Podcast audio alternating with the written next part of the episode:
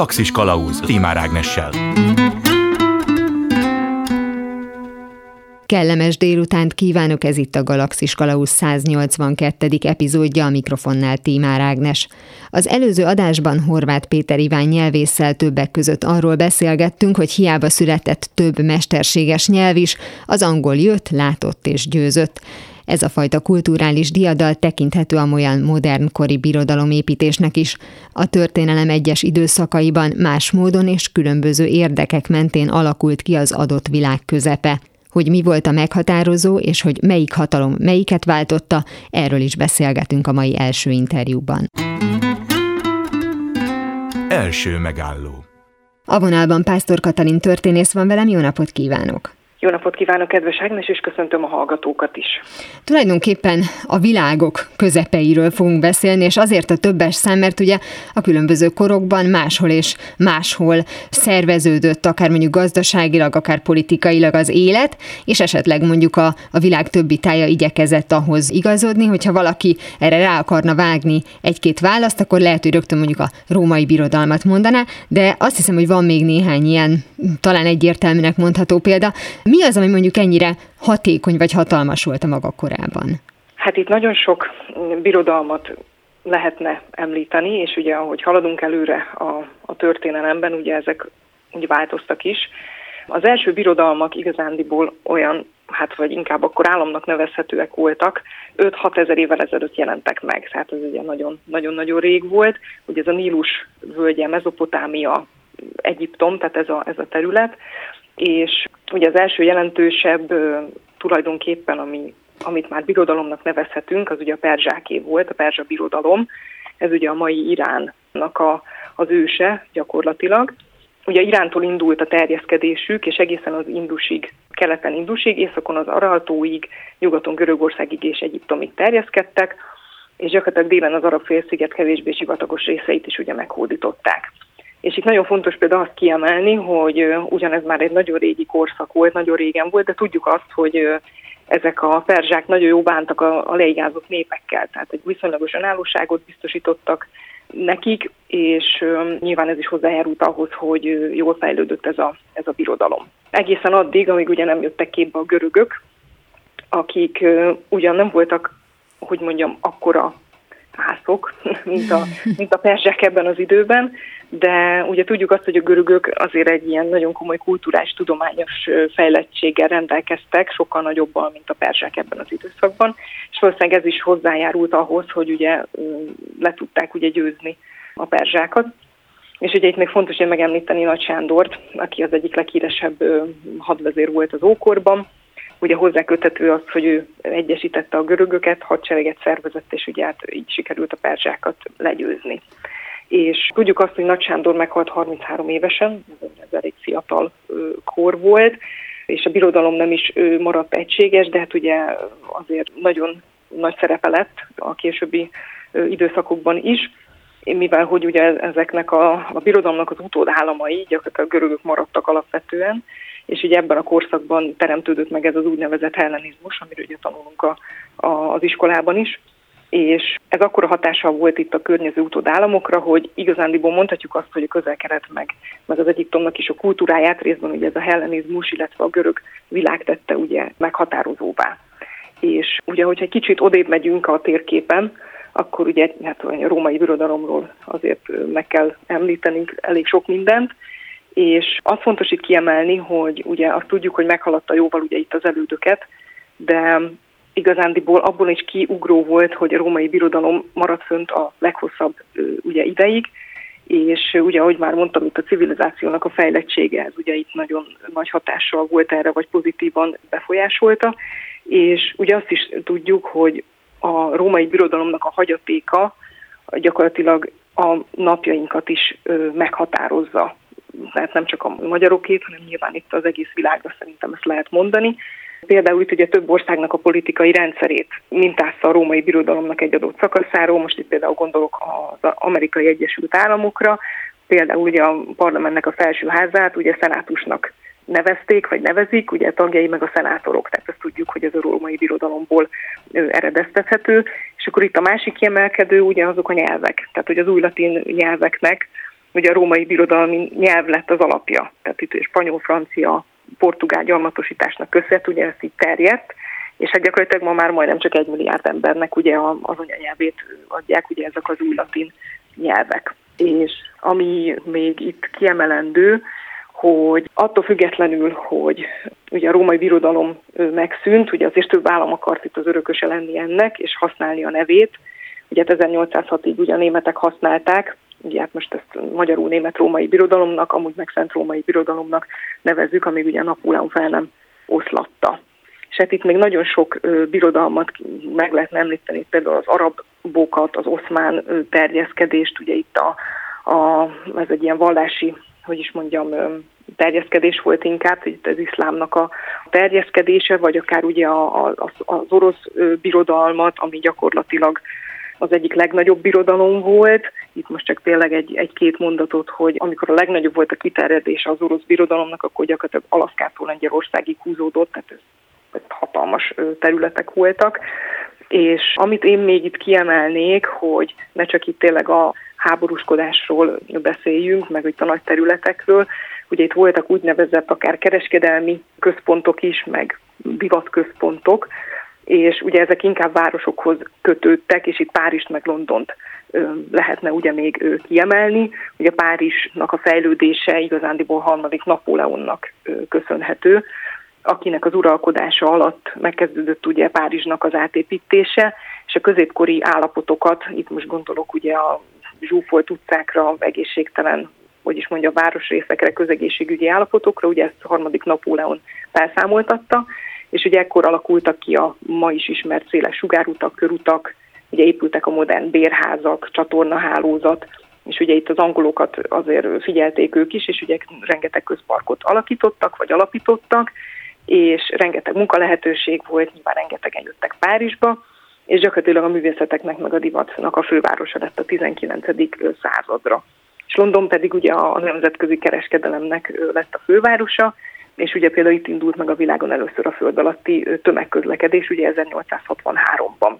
Tehát, hogy azért itt nagyon sokszínű, hogy melyik birodalom, melyik ország éppen miben volt világuralom, de én így ezeket gondolnám így a legfontosabbaknak. Ugye ezekből a példákból látszik, vagy nekem úgy tűnik, hogy a középkorra, modern korra, amikor már ugye felaprózódott olyan módon a világ, hogy önálló országok működtek, esetleg valakihez bizonyos módon függő kapcsolattal, de azért mégiscsak önálló egységekként, akkorra már lehettek olyan irányelvek, mint az ön által említett divat vagy kereskedelem, az ókorban pedig hát klasszikusan az, hogy mekkora területet tudnak a, a magukénak vallani. És hogyha még maradunk egy picit az ókornál, ugye úgy is fogalmazott, hogy a leigázott nemzeteknek a birodalomba vonása, amiről mi is tanultunk ugye az iskolában, és mindig ezt a kifejezést használták, hogy a leigázott, de ezt meg lehet határozni, mit jelent, hogy ez azt jelenti, hogy szolgasorba helyezték az ott lakókat, vagy, vagy próbálták valamilyen módon hát a kornak megfelelően integrálni, tehát hogy erre különböző példák voltak, hogy egyébként a terület bővítéssel a beépített akkori hát nemzetek, azok hogyan lettek akár szerves részei a birodalomnak? Ez igazándiból változó volt minden korszakban, meg minden birodalomban, mert ugye, ahogy itt már mondtam az elején is, ugye például itt a Perzsa birodalom, a, most nevezzük így leigázott népeket, ugye, ahogy mondtam is, ugye nagy önállóságot biztosított nekik. Jó, hát persze most nem tudjuk ezt százszázalékosan, csak feltételezzük a, a kevés megmaradt forrásból és normál, hát normál, akkori normál életkörülményeket, de ugye hát nyilván tudunk olyanról is, tehát hogy nyilván negatív példákat is, ugye itt a, az előző rádió műsorban emlegetett ugye gyarmatosítás, amikor ugye itt a, az amerikai kontinensen levő gyarmatok ugye föllázottak az angolokkal szemben, mert ők ugye nehezményezték azt, hogy igazándiból próbálták őket beintegrálni, de azért akkora nagy önállóságot nem kaphattak, és nem törekedtek arra, hogy, hogy a politikai önállóságot, mondjuk, hogy a politikai integritást is elősegítsék, és hát ugye ennek meg lett az eredménye, mint tudjuk, ugye itt a már előző rádiódásban említett Bostoni a délután, és akkor ugye az uh-huh. lett a vége, hogy függetlenségi nyilatkozat, meg hát ugye itt például a, a, ugye a fekete rabszolga tartás, ugye a feketékkel való bánásmód, tehát hogy, hogy én azt gondolom, hogy, hogy ez megoszlott, tehát hogy, hogy nem lehet igazándiból azt mondani, hogy csak elnyomták, vagy, vagy csak nem nyomták el, hanem, hanem ez így megoszlott attól függően, hogy éppen milyen volt az adott terület, milyen volt az adott kultúra, mennyire voltak, hogy mondjam, felvilágosultak azok az emberek, akik ugye úgymond a légázott népeken felül voltak. Tehát, hogy ez egy nagyon, nagyon színes képet mutat. Mert hogy ugye említette, hogy a görögök azok tulajdonképpen nem is annyira erővel győztek, mint kultúrával, hogyha ilyen módon Igen. leegyszerűsíthetjük a dolgot. Tehát valamiféle korabeli marketingnek volt ez betudható, hogy tudták, hogy ha már egyszer itt különböző egyébként nyelvű, kultúrájú népeknek kell a görög birodalomhoz csatlakozni, akkor hozzájuk juttatunk is valamit, tehát hogy érezzék azt valami pozitívumnak is, hogy ők a, a birodalom részesei. Hát igen, végül is így is lehet mondani, ahogy ön mondta, hogy valóban a görögök nem az erővel próbáltak győzni, vagy tudtak győzni, hanem valóban a, abban a korszakban ugye kiemelkedő kulturális és tudományos fejlettségük volt, és igen, tehát ez, ez úgymond ez volt a reklám, hogy azok a népcsoportok, akik úgymond be tagozódnak ugye ő alájuk, akkor várhatóan valamit ebből ők is kaptak, vagy ebből a valamilyen fajta kulturális tudományos fejlettségből nyilván ők is részesültek, igen. Tehát ez egy, ez egy kvázi egy ilyen marketingfogásnak is nevezhető. Gondolom ez koronként és hát ugye birodalmanként is eltérő, meg műfajonként is, hogy mennyire lehetett ez tudatos vagy sem. Az említett divat, aminek mondjuk ugye Párizs volt, meg akár most is a fővárosa, ott nem kellett feltétlenül hangsúlyozniuk, hogy mi vagyunk ebben a legjobbak, egyszerűen mindenki azt mondta, hogy ez szép, én is ilyet akarok viselni, aztán ezzel meg is oldódott a probléma, de valahol azért látunk olyan törekvéseket, ami mondjuk akár a szóhasználatában is egy ilyen tudatosságot feltétlenül feltételez, mert nekem eszembe jutott, hogy ugye az Egyesült Államok, bár ugye nyilván területileg is egy jelentős, hát ugye egy félkontinensnyi országról beszélünk terület, de hát ettől függetlenül kulturálisan is a legnagyobb, vagy az egyik legnagyobb hatású ország az egész világot illetően. Egy korábbi adásban szó volt ugye arról, hogy hát az angol nyelv az nyilván mindent visz, de egyébként pedig mondjuk a különböző kulturális termékeket is ebből fogyasztjuk a leginkább, de ezen felül a gazdasági vagy politikai befolyásának a hangoztatása sem mellékes, nem egyszer, akár ezekben az említett kulturális termékekben, filmekben, sorozatokban is nagyon sokszor szeretik azt mondani az amerikai elnökre, hogy a szabad világ vezetője. És ezzel tulajdonképpen már egy ilyen világuralmi, hatalmi pozíciót igyekeznek sugározni. Hogy ez egy véletlen szófordulat, vagy azért az tényleg megfigyelhető a már függetlenségi háború után kialakult Egyesült Államoknál, hogy, hogy büszkék erre a függetlenségre és a birodalom birodalmi jellegükre? Hát én azt gondolom, hogy, hogy abszolút ez így van, tehát hogy ők büszkék is, és gyakorlatilag tudatosan, hát a szabad így mondani, tudatosan építik a brandet, és próbálják itt gyakorlatilag tényleg a kultúrán keresztül mindenbe belesűríteni ezt a, ezt a nagy büszkeséget, ezt a nagy függetlenséget, ezt a, hát nem tudom, amerikai életérzést, vagy nem is tudom, hogy, hogy minek, minek lehetne nevezni. Tehát, hogy igen, szerintem ezt teljesen tudatosan így kommunikálják, és így, így erre törekszenek, hogy egy ilyen egységes képet adni, és akkor ebben minden benne van. Tehát az, hogy ők a politikai nagyhatalom, hogy ők a, a, a divat, hát jó, most végül is valahol az is egy, egy divat, ami, ami Amerikában van, divat nagyhatalom, akkor akár itt a gazdasági ö, nagyhatalom is ugye Kína mellett. Tehát, hogy igen, tehát, hogy ők ezt, ezt ilyen nagyon, nagyon tudatosan csinálják gyakorlatilag nagyon régóta. És ez kell egyfajta modernitásra való törekvés is, vagy a modern szellemnek az elsajátítása, mert mondjuk az Egyesült Királyságnak a, a gyarmati idejében, még akkor is, hogyha ugye más-más helyen voltak meg ezek a birodalomhoz tartozások, és nem csak a szigethez, a szigetországhoz kapcsolódott földrajzilag, de persze valamilyen szinten el akarták terjeszteni a, az angol életmódot, akár Indiában vagy más gyarmati területeken, de amikor az az időszak leáldozott, akkor tulajdonképpen ők nem vették fel a kesztyűt. Ez így van, igen. Tehát ők nem, nem törekedtek erre a úgynevezett erőszakos, nem tudom, kultúrátadásra, vagy, vagy ilyen jellegű gyarmatosításra, de igazándiból én azt gondolom, hogy amikor még uralkodtak ezeken a, ezeken a gyarmatokon, akkor sem volt ez ennyire, hogy is mondjam, erőszakos vagy fontos, mivel hogy ugye akkor a területekről volt szó, hogy egyszerűen képtelenség volt ilyen szinten is hatni rájuk. Hát most kicsit slendriánul vagy pongyolán fogalmazva örültek, hogy hogy egybe tudták tartani ezt a, ezt a nagy területet, és ugye nyilván ők arra törekedtek, hogy olyan nagyon nagy háborúskodások, belpolitikai, vagy hát ilyen viszályok ne legyenek, de most az, hogy ők mondjuk az angol kultúrát mennyire tudták átadni, vagy próbálkozták, hát én azt gondolom, hogy azért nem annyira volt ez, ez jellemző. Nyilván most a, a, itt adott esetben mondjuk az indiánokat lehetne kiemelni, hát őket persze próbálták hogy is mondjam, kicsit kultúráltabb, vagy hát az ő általuk kultúráltabbnak vélt életformára rávenni, de, de én azt gondolom, hogy, hogy azért annyira nem volt nekik ennyi energiájuk, hogy, hogy egy ekkora területet ilyen szinten tudjanak úgynevezett kulturálisan gyarmatosítani. Nagyon szépen köszönöm Pásztor Katalin történésznek, hogy mindezeket elmondta. Én is köszönöm szépen. Utak? Ahová megyünk, ott nincs szükség utakra. A birodalomépítésnek tehát része az is, hogy a birodalom értékesíti magát, mint minden tisztességes termék, hogy jó borítót készítsen magának, mint egy könyv.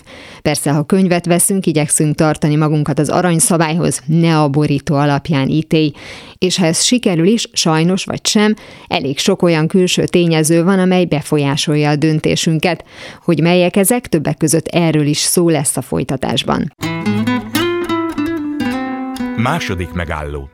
A vonalban Kovács Krisztián, az Ektopolis Kulturális Magazin főszerkesztője van velem. Szia!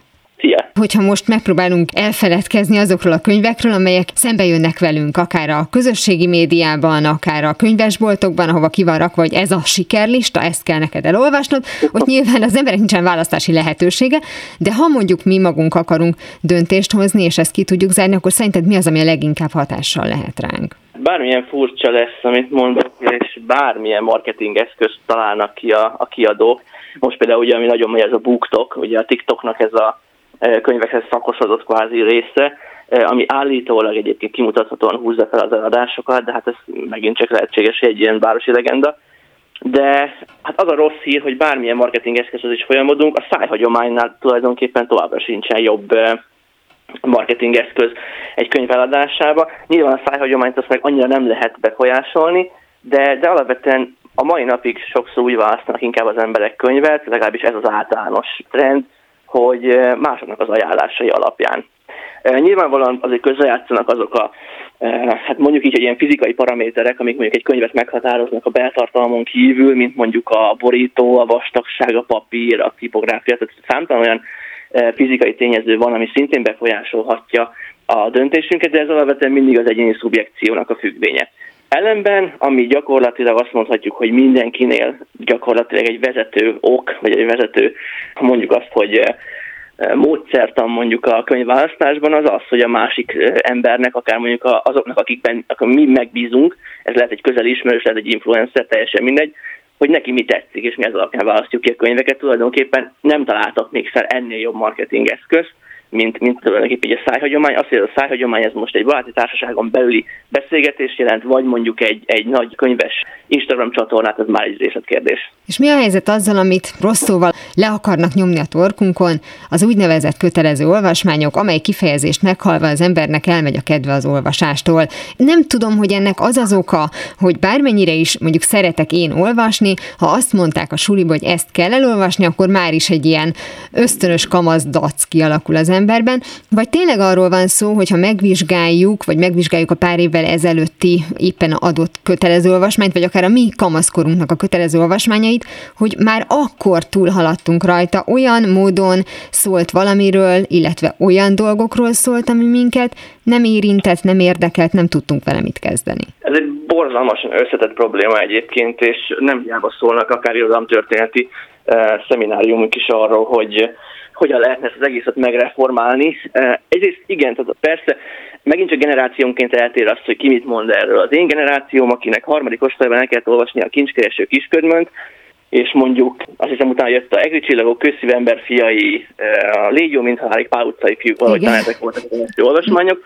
De én például kifejezetten emlékszem rá, hogy nekem harmadik osztályban feladták annak idején a kis herceget, ami egy egész, elég, eléggé traumatikus élmény volt. Uh-huh egy, hát mondjuk akkor nézzük, mondjuk durván 9-10 éves gyereknek, ami tökéletesen meg is érthető, hiszen a kisherceg, akárhonnan is nézzük, az egy igencsak mély filozófiai regény, azt nem hiszem, hogy elvárható egy 9-10 éves pontosan felmérés. Nyilván olvasható meseregényként is, de, de azért annak a jelentősége messze nem ebben áll.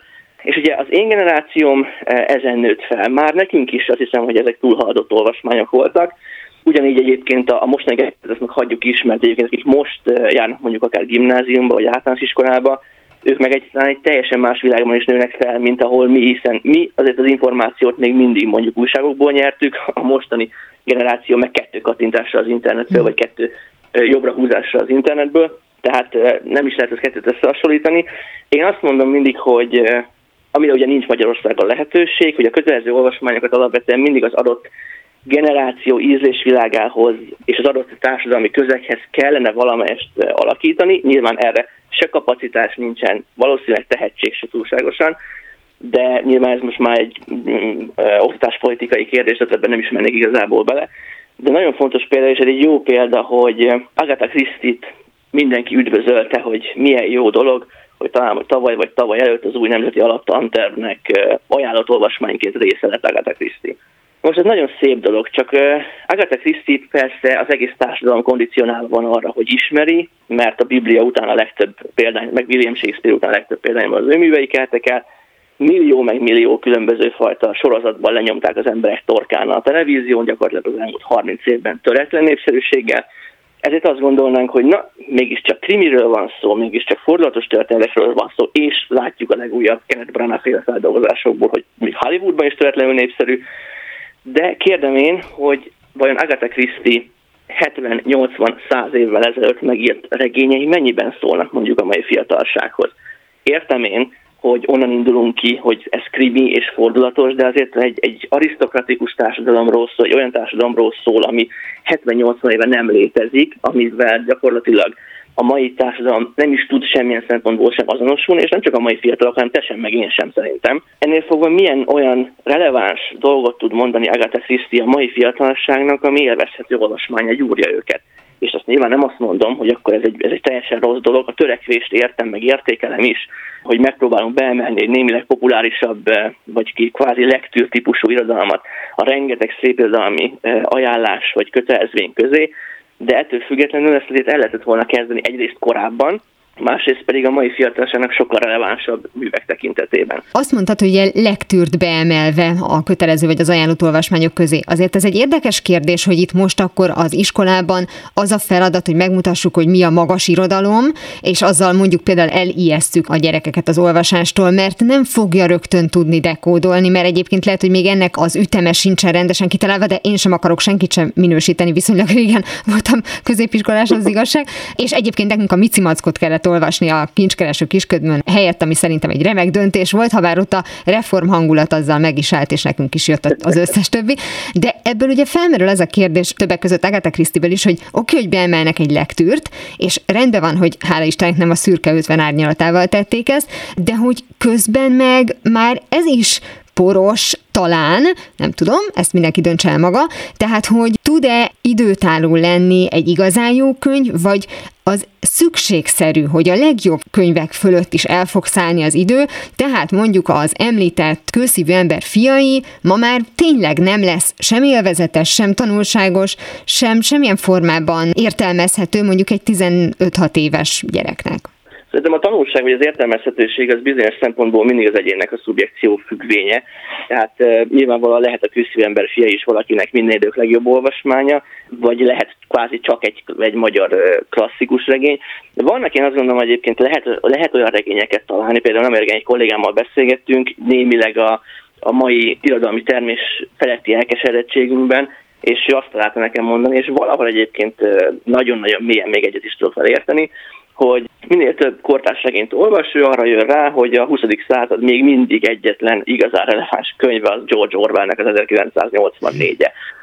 Tehát vannak olyan könyvek, szerintem például mondjuk az 1984 az, az egy abszolút uh, időtálló példa arra, hogy egy könyv bármikor, bármilyen közegben, bármilyen politikai széliránynál tökéletesen releváns tud lenni, mert egy olyan, olyan globális folyamatról beszél, és nyilván ez a globális folyamat mindig az emberhez, az emberi érzülethez vezethető vissza, ami gyakorlatilag elévülhetetlen. Ez ugyanúgy aktuális volt 50 évvel ezelőtt, és 50 év múlva is aktuális lesz. Hamarosan folytatódik a Galaxis Kalausz, benne az interjú Kovács Krisztián író szerkesztővel. Galaxis Kalauz Timár Ágnessel. Ez itt továbbra is a Galaxis Kalauzén Tímár Ágnes vagyok. Folytatom a beszélgetést Kovács Krisztiánnal, az Ektopolis Kulturális Magazin főszerkesztőjével arról, honnan lehetünk biztosak abban, hogy jó könyvet választottunk, hogyan válik kultikussá egy alkotás, és hogy létezik-e túlértékelt klasszikus. Tök jó, hogy felemlítetted a Mici Mackót, mert a velünk párhuzamos osztálynál a, emlékszem, hogy a harmadik osztályban, amikor mi a kis herceget olvastuk, akkor ott lehetett választani. És ez egy, ez egy nagyon jó gondolat. Lehetett választani, hogy a kis herceget szeretnék olvasni, vagy a Mici Mackót szeretnék olvasni. Szerintem egyébként ez például már az olvasásra nevelés tekintetében egy tök jó irányvonal lehet, hogy hagyjunk a gyereknek, vagy a fiatalnak választást, hogy ő döntse el, hogy mi az, amit szeretne elolvasni. Ezzel egyrészt már ezt a kötelező jelleget valamelyest oldjuk, hiszen ha valami kötelező, azt nem tudod választani, de ellenben lehet egy kicsit tompítani mondjuk ennek a kötelezőnek ezt a nagyon szúrós értelmezhetőségét, és akkor lehet mondjuk azt mondani, hogy rendben, akkor kitalálunk mondjuk, de és erre mondtam azt, hogy erre nincsen kapacitás, hogy, hogy kitalálunk mondjuk alternatív olvasmányokat, alternatív kötelező olvasmányokat, tehát azt mondjuk, hogy akkor lehet választani mondjuk George Orwellnek az 1984-et, meg lehet választani Susan Collinsnak az éhezők viadalát. Uh-huh. És tudom, hogy a kettő között alapvetően nincs átfedés, de végül is mind a kettő tulajdonképpen egy diktatórikus hatalmat próbál ábrázolni, nyilvánvalóan Orwell a szép eszközeivel, Susan Collins pedig egy, egy lektűrnek az eszközeivel, és mind a kettő rendkívül hatásos egyébként. És ez például egy, egy, egy jó követhető stratégia lenne legalábbis én szerintem nem tudom, mondom, az, az, az alkalmazhatóságát azt már egyáltalán nem látom, hogy ezt hogy lehetne esetleg keresztülvinni, hogy hogy lenne kapacitás ezt folyamatosan csinálni, hiszen ugye ezt évről évre, akár generációról generációra, évfolyamról évfolyamra folyamatosan változtatni kéne, monitorozni kéne, mondom, ezt egyszerűen lehetetlen keresztülvinni, de ez például már önmagában egy, egy jó dolog. A másik pedig az, hogy amit mondasz is, hogy nem biztos, hogy a, a legmagasabb szintű irodalommal kell bevezetni valakit. Ugyanis egy külszívű ember fiai nem hiszem 100 embernél 99-nél biztos, hogy nem szolgált kapudrokként arra, hogy akkor ő most rákap az olvasásra. Ez tudni biztos. De ha mondjuk valaki ötödik osztályban a külszívű ember mellett helyett, már nem ismerek ilyet mondani, elolvas mondjuk egy, és mondom, hogy egy Harry Potter, vagy egy, vagy egy tükörjárót, teljesen mindegy, valamilyen kvázi lájtosabb fentezit, akkor az már jobban be tudja vonni az egyrészt a saját világába, jobban tud ismerkedni magával az irodalommal, azzal, hogy ő építi föl magában ezt a történetet az olvasottak alapján, és nem hiszem, hogy tehát az lehet elvárás, hogy ezek alapján az olvasmányok alapján egyszer valaki eljut a kőszívű ember fiaig. Tehát, hogy kellene lennie egyfajta választható, fokozatossági elven alapuló uh, irodalomra vagy olvasásra nevelésnek, nyilvánvalóan mondom, ez az, amire ez a jelenlegi rendszer ez abszolút képtelen és, és, és, és kapacitásbeli problémákkal küzd. Említetted az 1984-et, és az ebből a szempontból szerintem egy nagyon jó példa, hogy vannak-e olyan markerek, ami alapján meg tudjuk határozni, hogy tényleg mi az, ami időtálló lehet. Mondjuk ebben az esetben az üzenet,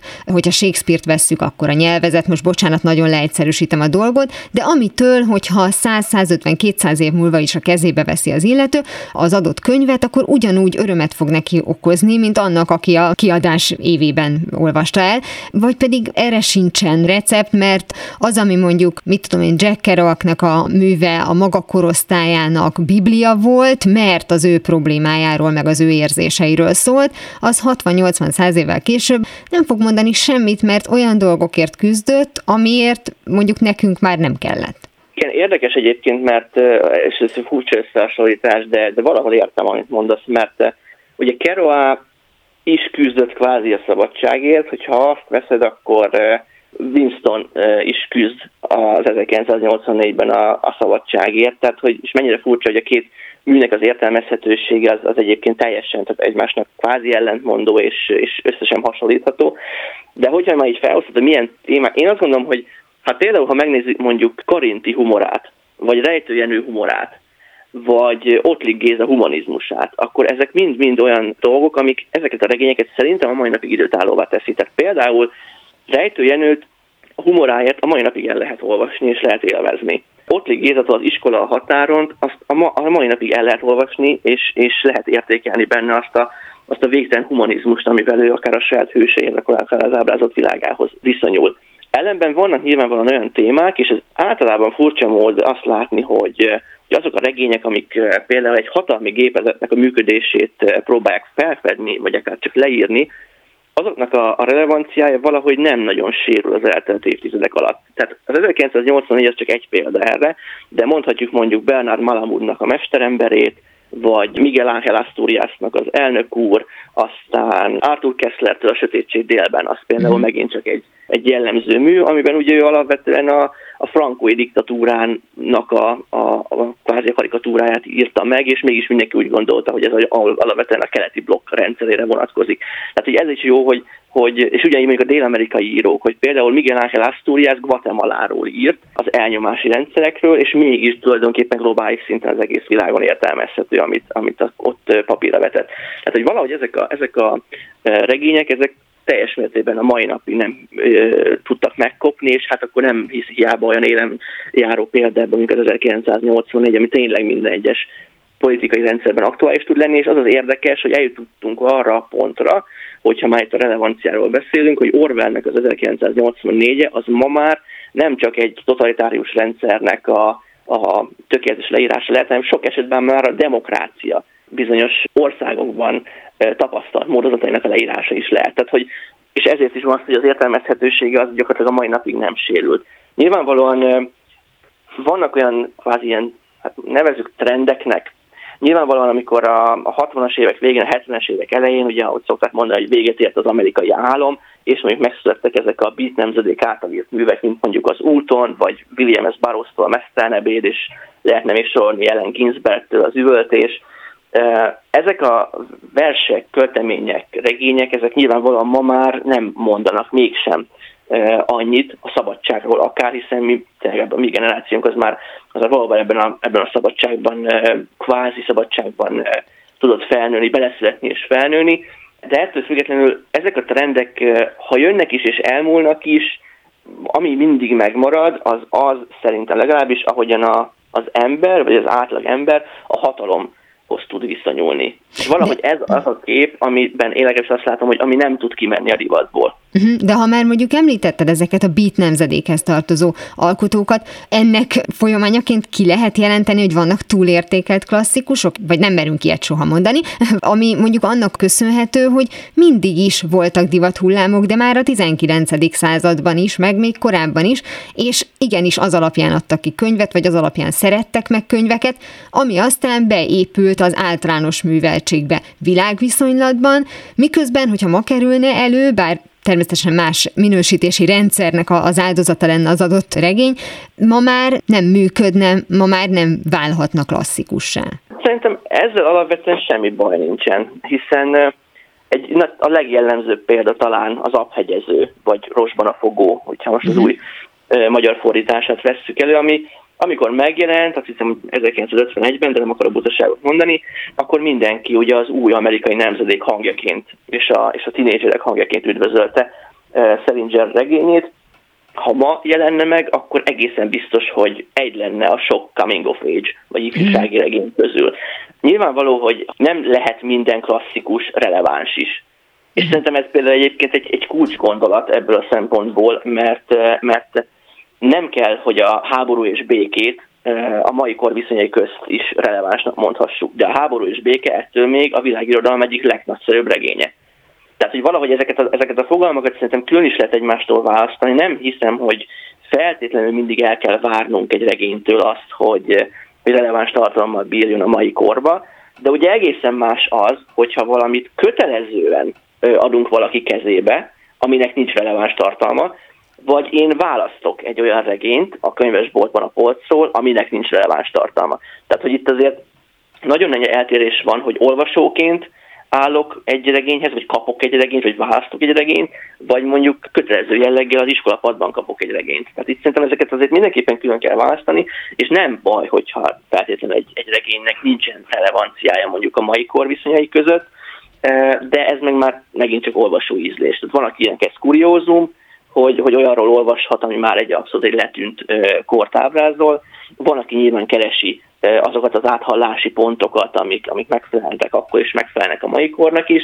Tehát itt megint csak bejön a, az egyénnek a szubjektív véleménye, úgyhogy én azt, azt nem gondolom egyébként, hogy feltétlenül probléma lenne az, hogyha ha mondjuk egy, egy zaphegyező például esetleg mondjuk a mai tinédzserekről már semmit nem tud elmondani. Nagyon szépen köszönöm Kovács Krisztiánnak, az Ektopolis magazin főszerkesztőjének, hogy mindezeket elmondta. Köszönöm szépen én is. 42. Mihely is tudjátok, hogy mi a kérdés, érteni fogjátok a választ is. hogy végül is a különböző külső hatások ellenére, vagy épp azért, mely könyvet választjuk, bizonyos mértékig árulkodik rólunk is, ahogy minden művészeti alkotás, amely elnyeri a tetszésünket. De vajon lehet-e a személyiségünk mélyebb elemzésébe bocsátkozni az alapján, hogy milyen stílusú, esetleg milyen témájú festmény ragadja meg a figyelmünket? Harmadik megálló. Gerevics József pszichiáter van a vonalban, jó napot kívánok!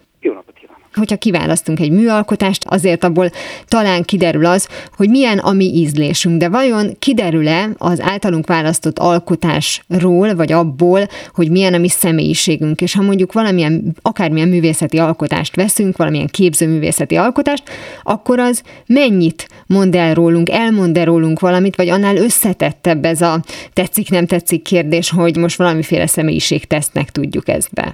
A kérdés valóban egy kicsit bonyolultabb annál, mint sem, hogy ezt rögtön igennel vagy nemmel lehet erre a kérdésre válaszolni. Az egészen biztos, hogy a festmények, a képek, grafikák, a vizuális látvány az egyfajta projektív terepként működik az életünkben. Ez azt jelenti, hogy hajlamosak vagyunk arra a képre rávetíteni valamit a lelkünkből. Attól függően, hogy az a kép mit hív elő belőlünk, milyen élményeket mozgat meg bennünk, múltbéli emlékeket, és ennek alapján próbálunk valahogy tájékozódni és választani a különböző képek között. Tehát amikor kiválasztunk egy képet, az a kép nem egyszerűen csak tetszik, hanem valószínűleg interferál múltbéli vizuális emlékeinkkel. És akkor ez azt is jelenti, hogy annál is összetettebb ez a dolog, mint sem, hogy ki lehetne jelenteni, hogy itt most minket a téma vonz, a színek, a festőnek a stílusa, hanem egyszerűen van benne valami, ami talán vizsgálhatatlan és megmagyarázhatatlan. Így van, így van, illetve megmagyarázható, de csak abban az esetben, hogyha a nézőnek kérdéseket teszünk föl, és a kérdésekre őszintén válaszol, és abból nagyjából ki lehet deríteni, hogy a kép és közötte milyen összefüggés van. Vannak egyébként ilyen vizsgálatok? Azt lehet tudni, hogy amolyan Rorschach tesztként? Hát maga a Rorschach teszt is ilyen természetesen. Én magam személyesen használok ilyen képeket, például az Edvard Munk, norvég festőnek a Sikoly című képét egy sajátos projektív tesztként használom azoknál, akik szinte semmit nem tudnak a képről. Persze, akik sokat tudnak már előzetesen a képről, ott ez nem annyira jól működik, hiszen ott már belépnek más típusú információk is, de olyan valaki, aki életében először látta például a Sikó című képet, kitalál egy történetet, hogy mit lát a képen, és annak alapján nagyon sok mindenre lehet következtetni a lelki állapotából, a személyiségéből és egyebek. Ugye ez a festmény azért egy nagyon, hát mondjuk vizuálisan egy nagyon intenzív alkotás, de hogyha valaki kap egy, nem tudom, tájképet, vagy egy csendéletet, ami szintén jelenthet rengeteg minden, de első blikre azt gondolnánk, hogy kevésbé hatásos, mint mondjuk a, a sikoly, akkor abból kevesebb információ szűrhető le, tehát hogy kell, hogy valami hatásos alkotásról legyen nem, szó? Nem, nem, egyáltalán nem. Hát sose lehet tudni, hogy kire mi hogy hat. Ugye vannak bizonyos képek, amelyek még ha csendélet jellegűek is, tehát egy egyszerű átlagos néző számára nagyon-nagyon sokat nem mond, az más érzékeny nézők számára rengeteget jelent. Mondok egy konkrét példát. Leírtak jó pár évvel ezelőtt egy szindrómát, aminek az a neve, hogy Stendhal szindróma, a nagy francia íróról nevezték el, aki imádta Olaszországot, bejárta Itáliát, és ott nagyon sok műalkotást, nagyon sok freskót nézett meg, és leírta az úti naplóiban, hogy bizonyos freskók rá elementáris hatással voltak, rosszul lett tőlük. Sőt, olyanról is tudunk, hogy valaki belehalt azt követően, hogy megnézett egy képet. Marcel Proust, a híres francia író, az például Vermeer néhány festményétől lett rosszul, és le is írja az egyik regényében az egyik hősének a történetét, egy orvosnak a történetét, aki megnézte Vermeernek az egyik képét, és utána meghalt.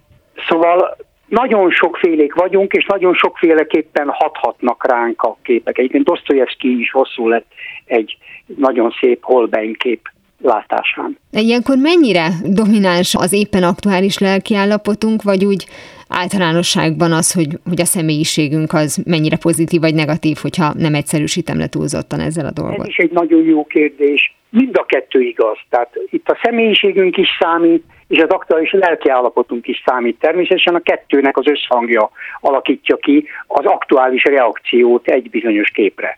De azért tegyük hozzá, hogy nagy általánosságban az emberek többségére különösebben nem hatnak a képek. Tehát itt most egy szűk körről beszélünk, azokról, akik a képzőművészetnek az élvezői. És ez sajnos azért valljuk meg őszintén viszonylag kevés ember. De mit jelent az, hogy nem hatnak? Mert persze lehet, hogy nem lesz olyan szélsőséges, hogy elájuljon, meghalljon tőle valaki, de azért hát látjuk, hogy időről időre megtelnek a, a múzeumok, amikor főleg... Nem jelent semmit. Ez egy nagyon szűk kör, akik, akik megrohannak egy-egy fontosabb kiállítást, az egy nagyon-nagyon szűk kör. Az emberek általában közömbösen mennek el a képek előtt. Tehát azért, ezt azért mondom, hogy nem szabad túlzásba esnünk, világosan érdemes azt leszögezni, hogy a művészet világa az egy viszonylag szűk körnek jelent bármit is az életben. Tehát ez azt jelenti, hogy ha valaki, aki mondjuk egyébként érdeklődik a képzőművészet iránt, elmegy egy kiállításra, arra vizuálisan legfeljebb olyan hatással van egy szépen kiállított képsorozat, mint hogyha mondjuk egy szépen elrendezett bútoráruházban lenne, hogy kellemes a személynek. Nem, nem, nem. Nem ezt mondtam. Én azt gondolom, hogy az a, a nagy tömeg, akiről én beszélek, az nem megy el kiállításra. Tehát azért az emberek többsége nem megy el. Aki elmegy kiállításra, az már egy szelektált réteg, uh-huh. akit valamilyen szempontból érdekelnek a képek, és az már az érzékenyebb kategóriába tartozik, tehát ott már azok a hatások jelentkezhetnek, mint amikről az előbb beszéltünk. Említette azt, hogy a sikolyt szokta választani, hogyha ilyen vizsgálatot készít, és ugye itt nagyon fontos az, hogyha valamit már tud az adott festményről az illető, akkor már más lesz a hatás. Tehát történetesen akkor lehet pontosabb képet kapni a személyiségünkről, vagy az éppen aktuális állapotunkról, hogyha egy olyan képet vizsgálunk, látunk, amit először látunk, és nem is tudunk róla semmit? Így. Hát nézze, ha, ha valaki elolvassa a munk életét, vagy bármilyen cikket munkról, és azt is elolvassa, hogy a munk milyen lelki állapotban festette ezt a képet, tehát ismeri a kép háttértörténetét, attól kezdve azt látja, amit olvasott, és el tudja képzelni, hogy munk valóban milyen lelkiállapotban lehetett, amikor ezt a képet festette, de attól a perctől kezdve ez a fajta projektív mechanizmus már nem él, nem működik. És akkor gondolom ez nagyobb merítésben is igaz, hogyha valaki mondjuk elolvasott és megtanult mindent az impressionistákról, mondjuk név nélkül, de tudja, hogy az mit jelent és mit akartak kifejezni, akkor ha egy olyan művésznek az alkotásait látja, amely ebbe illik bele, ebbe az alkotói körbe, akkor azokat az érzéseket fogja inkább saját magára vetíteni. Hát vagy így, vagy úgy, hogy azért bármennyire is sokat tudunk a művészetről, én azért azt képviselem, hogy amikor először megnézünk egy képet, akkor felejtsünk el mindent. Próbáljunk mindent elfelejteni, és próbáljunk priméren alávetni magunkat a látványnak, a látvány élményének. És csak utána kezdjünk el gondolkozni, és utána kezdjük el végig gondolni, mit tudunk az alkotóról, vagy utána olvasni, mit tudunk a kép háttértörténetéről. Tehát, hogy priméren a kép hasson először ránk. Hát ez egy alapkövetelmény lenne, ezt kell megtanulni. Egy profi műélvező ezt meg tudja csinálni. Az, aki nem profi, annak még ezt tanulnia kell valószínűleg. És akkor segítség nélkül mondjuk az adott képek alapján tudjuk saját magunkat kielemezni, hogyha eléggé tudatosak vagyunk?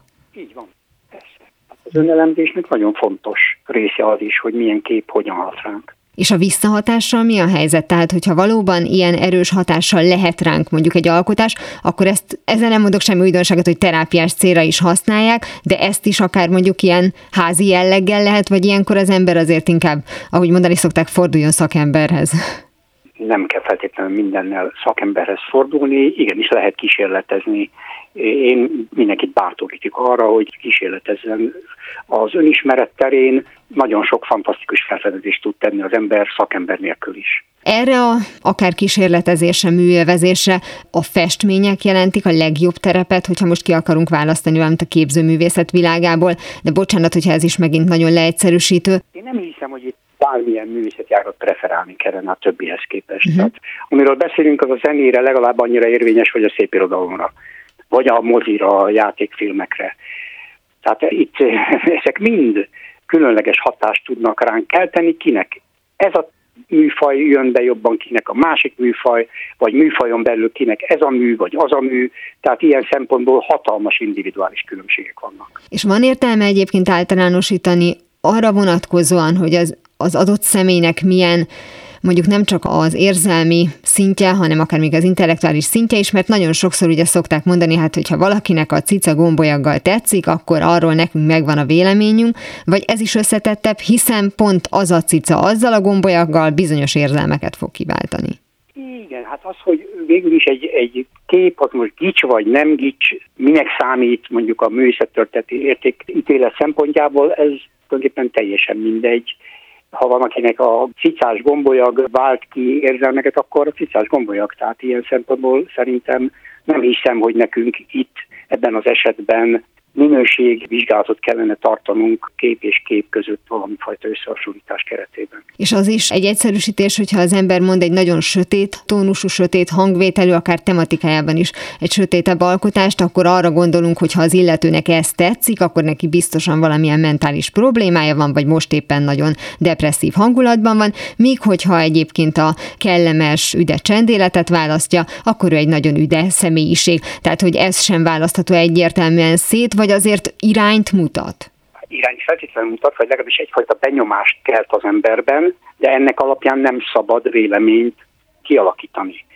Egyébként is ez egy alapelv, hogy személyiséget, pszichés betegséget komplex megközelítéssel lehet csak diagnosztizálni, egyetlen egy kiragadott szempont alapján nem.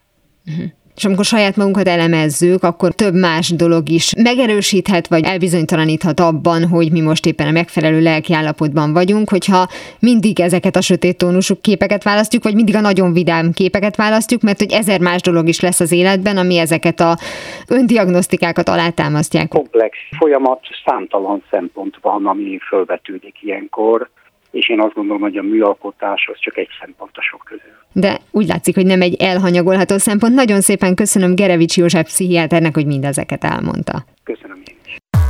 Totó, azt hiszem már nem Kenzeszben vagyunk.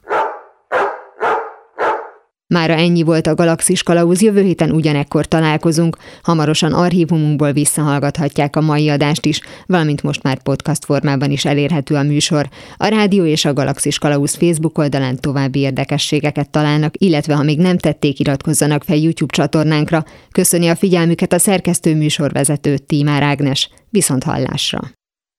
Viszlát, és kösz a halakat! Ez volt a Galaxis Kalauz. Timár Ágnes műsorát hallották.